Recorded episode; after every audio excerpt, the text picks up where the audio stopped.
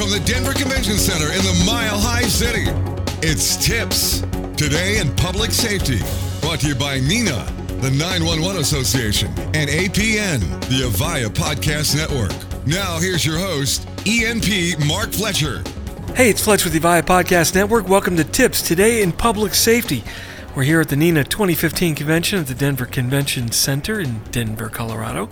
We're sitting down with Alex Kreilein, who's a managing partner of Entropy, a security educational research firm based here out of Denver uh, that works on application security. Welcome to the podcast, Alex. Thanks, Fletch. I appreciate you having me. Yeah, so uh, so tell us exactly what you guys do. Yeah, so we are uh, a great company, I tend to think, out of Denver, Colorado, um, and we focus on training and education for people to help them get much better at information security. It's a really hard field to get into, and you can be really smart and savvy, but not maybe tactical, right? Nobody taught you how to do certain things. So we are a company of uh, researchers, ed- educators, and entrepreneurs who are focusing on tackling problems in information security. So the two we do is training and education over a five-month course where we really focus on some serious problems in cryptography and network security and everything else.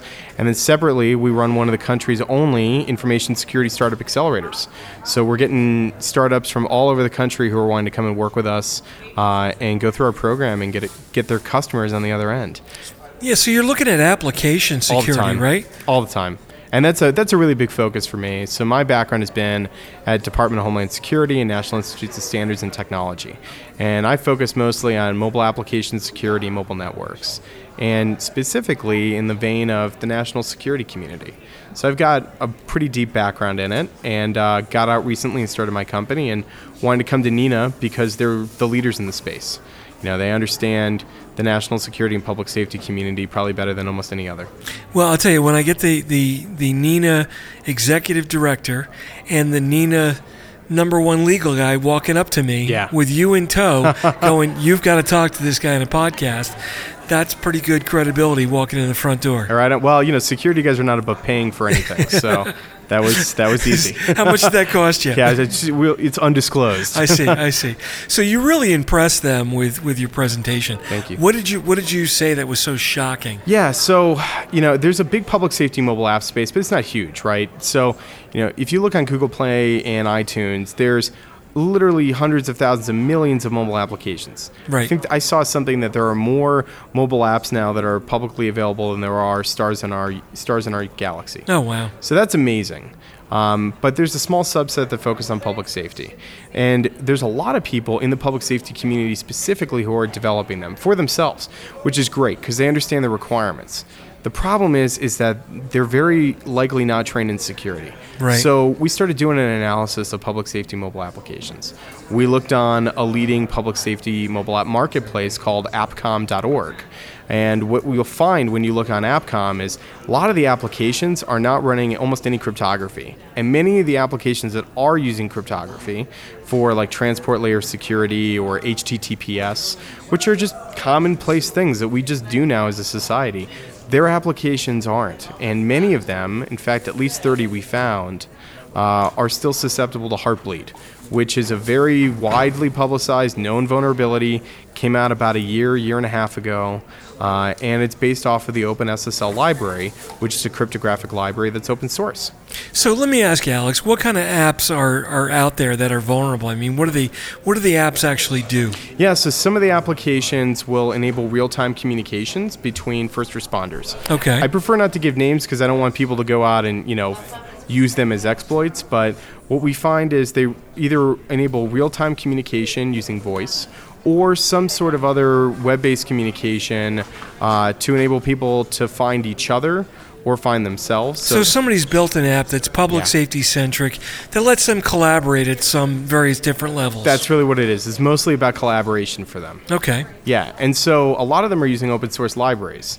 But there's this story of, uh, I think it's everybody, nobody, someone, and someone else.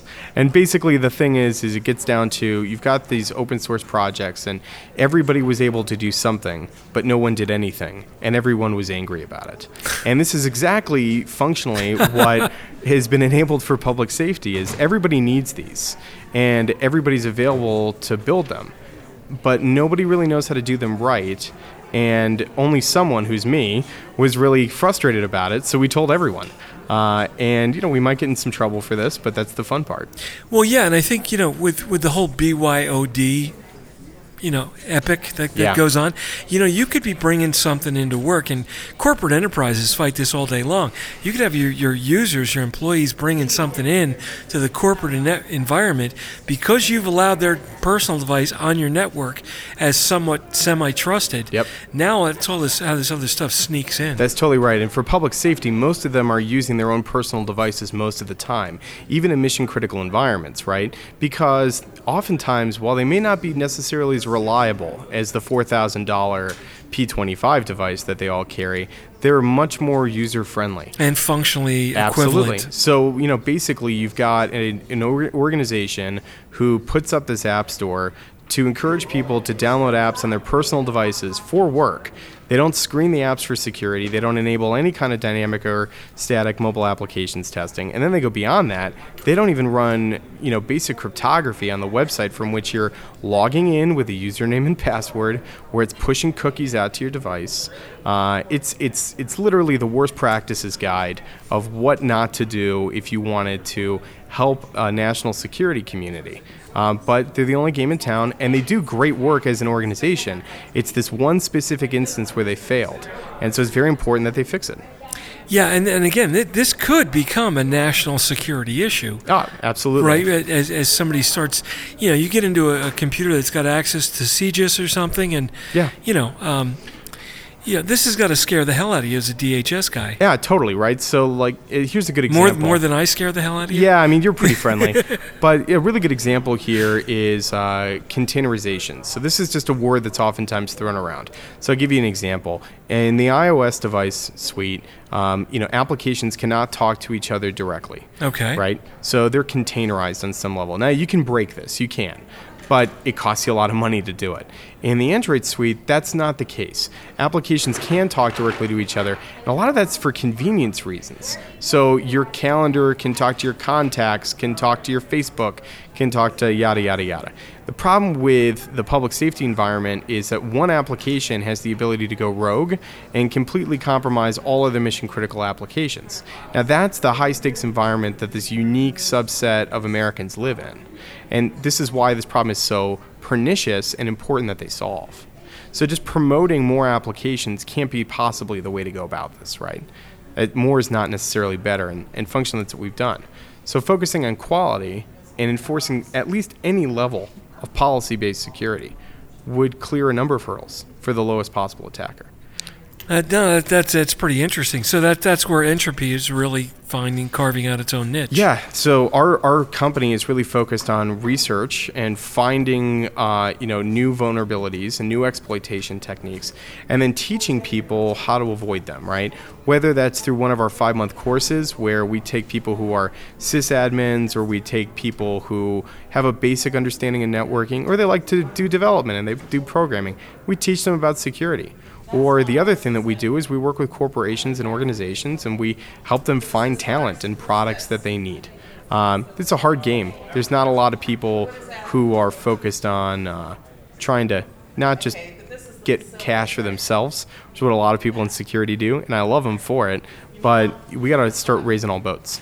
So I mean, what's the environment? Is it an online classroom environment? Do people come out here to Denver? How do yeah. you do this? So we're going to start uh, one of our first classes in September, and they come out to Denver.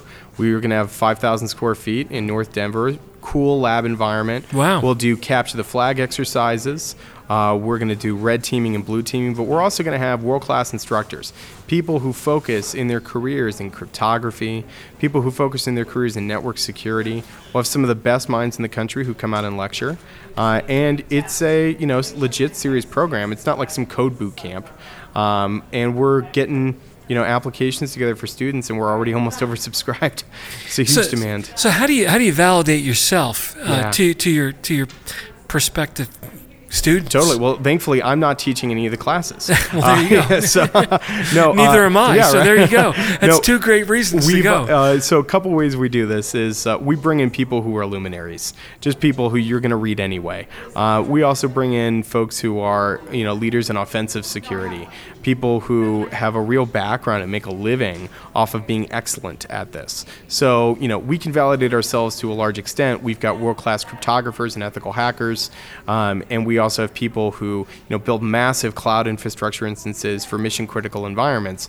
But at the end of the day, it's really about the teacher, and we've got some great instructors. You know, I heard somebody say the, just a couple of weeks ago the biggest security flaw in all devices is the headphone jack.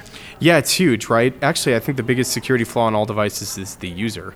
well, Um, yeah, but you get these. especially when it's somebody like me. Yes, no, you look fine. Uh, are some other suspicious characters, but no, I mean the headphone jack is actually a really interesting way to get in, right? Because you're functionally sending information in binary because it's electrical output. Yep. Um, and you know most you know most of system security uh, it doesn't focus on that that's not where their heads at they're focused on you know malware executables uh, you know downloading or sideloading of, of information or i mean of applications rootkitting the device uh, but there's some seriously low level attacks right at the end of the day everything is always susceptible to brute force Sure. What's the port on the bottom of the phone? Is that a serial connection? Do you even know? It depends on the manufacturer. For an iPhone, it used to be like I think it was a 32 prong port, uh, but that's proprietary, and you know it's for a lot of reasons that that on the iOS device that that works optimally for their hardware. Um, you know, generally we don't see a lot of people trying to come in through a physical door like that. You know, most of what people try and do is you know, get you to a link redirect. They fish you. They hit Yeah. you with the URL. They export you to some other website. Some JavaScript starts running, and it you know installs something on your device. Or they take these cascading functionalities. My favorite one though is this thing called colluding applications, and this is kind of terrifying. You take an exploit that's a whole exploit functionally. Imagine putting a piece of paper through a shredder, and the exploit gets you know cut into small pieces. Not necessarily a million. Think about three or four. And if you have a signature based security system that's looking for the signature of that specific exploit, and the exploit is cut into a number of pieces, it no longer exists in the eyes of that signature based security system. So what ends up happening is you get it on, you get a part of it on two or three devices, on two or three applications on one device, and then you set a trigger. It's like walking a bomb into a building one piece at a time right? At the end of the day, the bomb's still in the building, and you just need to trigger the explosion. And that's functionally what ends up happening here. So, in very advanced persistent threats, what we're seeing through the best reporting data from FireEye and Palo Alto Networks, from Veracode and WebRoot, um, you know, and, and a number of other companies, is these very specific attack vectors that that high, highly motivated attackers will use. And our concern is that public safety is the perfect environment for this. For people who want to cause chaos, if that's their motivation, the easiest thing that they could do is just shut the phones off. And you know, we've now enabled a perfect channel with you know the low level of security. I mean, almost insecurity with AppComm.org um, and with others like the just the general Google Play Store or the general iTunes Market. Um, you know, to enable that, the real value that AppComm has is the ability to curate the marketplace. But if they're starting from a place of insecurity, then what they're curating is only equally insecure, you know, devices, applications. Yeah, no, absolutely. That's that's interesting. Um, it's a brave new world out there, man. It's scary, but it's cool. Well, it's a good opportunity for people like yourself. I think so. I think it's also a good opportunity for people who want to make an important difference in the marketplace, right? Which is what we hope out of our students, is that we get people who want to trade up, they want to, you know, really level up to a big challenge, uh, increase their salary significantly, in on a hard problem. Uh, they'll always be around, right? Because you're selling antibiotics, you're not selling vitamins. Everybody gets colds at some point. Sure. Uh, and so we hope to enable them with world-class education. Um, and you know, frankly, you know, there's a lot of companies out there who we, we love working with, Avaya being one of them. So thank, thank you for your opportunity on the podcast, but then beyond that, it's appreciated. Yeah, no, it's great. It's uh, you know we've worked together in the past on some DHF stuff, and Yeah. uh, you know it's uh, it's funny how there's a there's a no matter how far you reach out in this industry, there's this little core niche of people that Totally. seem to be orbiting each other's right, and That's it's totally right. and it's it's kind of interesting It's to a small community, and wh- it's one of the things that I like about it in terms of security. Uh, because you get to know people. You can make real personal connections with people. You know, whether that personal connection is on the other side of an SSH box on the command line, or if that interpersonal connection is with somebody at a conference like this, it's a great community of interesting, smart, dedicated people. Yeah, and at the end of the day, you still got social engineering. That's really one of the biggest holes that it. I'm not sure you can block with technology. Yeah, I mean, there's some great products out there, right? Like PhishMe, awesome product. They just basically send you a whole bunch of emails that are actually phishing attack, but they're controlled by this organization. And then you get to find out who's weak and who's not, and you get to train people based off of that. Well, that's an interesting thought about that. Fish yourself. Yeah, I mean that's a good it's a good best practice that people should look at is identify yourself as the vulnerability. Now that you realize you are the vulnerability, what would you do to you? Yeah. At the very least we could start with that. I mean, I got I got nailed a couple years ago. Hey, Fletch, check this picture out that I caught of you. And Totally. I, and I clicked it. What was the picture? Nothing. no, No, no, I mean it's it's super simple to no do No, but that. what it got me to do is got me to, got me to log into LinkedIn. Yeah. And then all of a sudden, my, there, my there goes your auth password, Yep. right? Yeah, I mean, so what's interesting is that a lot, you know, the really easy low bar attack vector here is to try and just fish a whole bunch of people, okay? Because just the law of large numbers tells me that I'm going to find somebody who's stupid, and they're going to click on it, and then when they do, I try and grab their credential. Sure. And so once I have their credential, now I am you to the computer network. Exactly. Yeah, and so then you know that's how we compromise databases. So Anthem's a good example. You know that company did a lot in security, and part of their breach, according to the open source information, is a systems administrator who is a database admin got his you know credential pinched. Um, ICANN, uh, you know they they were compromised and root DNS servers were partially because you know their credentials were compromised. This is just classically what ends up happening is we rely on these security products like PKI or certificates or you know wh- whatever you want to call identity management as a way of ensuring that the people are who they say they are. But if that becomes the thing that's compromised, then you know basically you've just helped the attacker. Yeah. The same way the VPNs aren't really security between you know on, on a mobile device. It's securing the communications link, right? The transport network, which is great. But if I've got malware on that device, that VPN just enabled a secure connection for my malware back into their network. Yeah, yeah, exactly. I don't think people understand that. They think that, you know, they think they once they fire that up, the VPN, they they've put on the, uh, you know, wh- whatever, right? The raincoat that the secret raincoat Yeah. that protects them, and all they've done is just created a, a, a tunneled environment No, for that app. That's exactly right. That, and, and it's a tunneled, trusted environment and that, you know, operates behind the firewall, uh, you know, mostly, almost always, right? But beyond that, and this is kind of the interesting part, it's also oftentimes unmonitored uh, by, by network security. well, because it's assumed trusted. It is. It is. And so this is the real big problem with BYOD, of course. And, you know, people throw around words and phrases like that.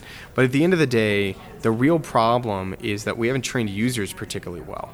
Um, and whether those users are the actual user of the device, or whether that's a network admin, or whether that's a system admin, or somebody who works in a network operations center, uh, we have to train those people because they're the ones that write the rules for computers who enable the functionality uh, that you know the, the human wrote.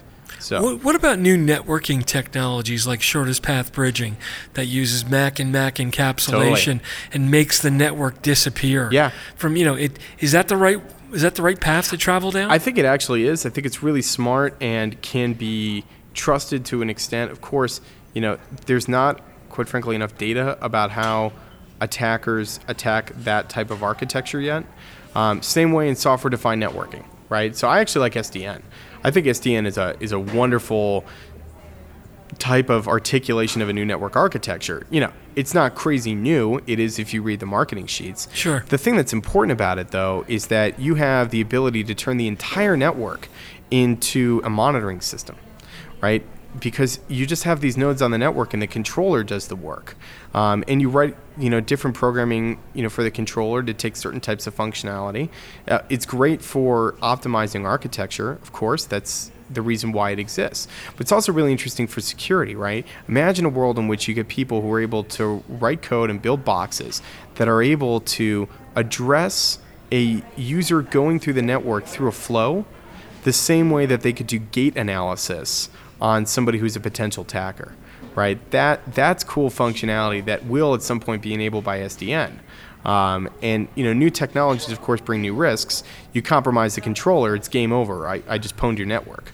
Um, you know, of course, there's redundancy that you can put in, you know, put put into the network to ensure that that can't just happen. It's a lot easier to say these things than it is Sure. to do these things. Well, yeah, no, absolutely. I mean, and you know, I'm not a big networking guy. I know enough to get me in trouble. But when I look at, you know, the really smart guys explain Mac and Mac encryption and turn Yeah. the entire network into a flat layer two, Yeah. right, where you don't see the the, the if the net, the way they describe it to me, the network disappears, therefore that you cannot hack the network because you can't see it. Now, even even stupid me can understand that. Yeah. So that's got to be cool. That's got to have some merit in there. Yeah. I mean, I, I think, you know, a couple of things to consider whenever you're approached with any new kind of technology. I think the reality is that the moment it's invented is the last time it was completely secure, right? so that's, that's, the, that's the first thing. The second thing is, you know, it's all about risk because if, if you've got a vulnerability somewhere way back in your network, um, someone can identify the vulnerability, but can they exploit it? I mean, maybe, maybe not. Right. You know, if I've got a vuln sitting back by multiple firewalls, intrusion detection systems, you know, I've natted, uh, you know, my network, so I've hidden a lot of the topology, and and then it's just sitting out there on a non-mission critical environment, but it cost me a couple hundred thousand dollars to mitigate. Was that a good use of my money? I, I guess it's a. It depends on a case by case example. Yeah, you got to do the ROI. But you can't you can't treat everything equally, Right. right? Yeah. That's why we focus first on risk analysis. Second, you got to focus on threat intelligence analysis. And then after that, once you've identified your vulnerabilities, you got to map back to those things. And you got to think through, okay, what's what's really the likelihood here that an attacker is going to find a vulnerability in my network?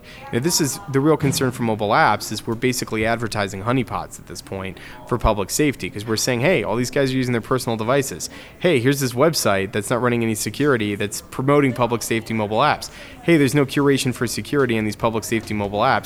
Well, that was easy. Yeah, yeah, exactly. Yeah. I got to hook you up with a guy at Avaya named Ed Koehler, Right on. and uh, let me tell you, you guys, you guys can go off and have a real brainiac conversation. I love that. Nerds are my people. talking to Alex Kreilein, who is a managing partner of Entropy, Denver-based security education and research firm, working on some pretty cool stuff. Thanks, Fletch. Thanks for sitting it. down with us. The preceding podcast has been brought to you by the Avaya Podcast Network. Executive producer Jean Turgeon, aka JT. Our program and creative director is Fletch. And the APN legal correspondent is attorney Martha Beyer. Be sure to follow us on Twitter at Avaya underscore APN. And visit avaya.com slash APN on the web, where you can download all of our content. For the Avaya Podcast Network, this is Spider Harrison, the official voice dude of APN. The preceding content is copyrighted by the Avaya Podcast Network. Broadcast or retransmission is permitted with attribution. Your actual mileage may vary. Batteries are not included. I'm a professional announcer on a closed course. Do not try this at home.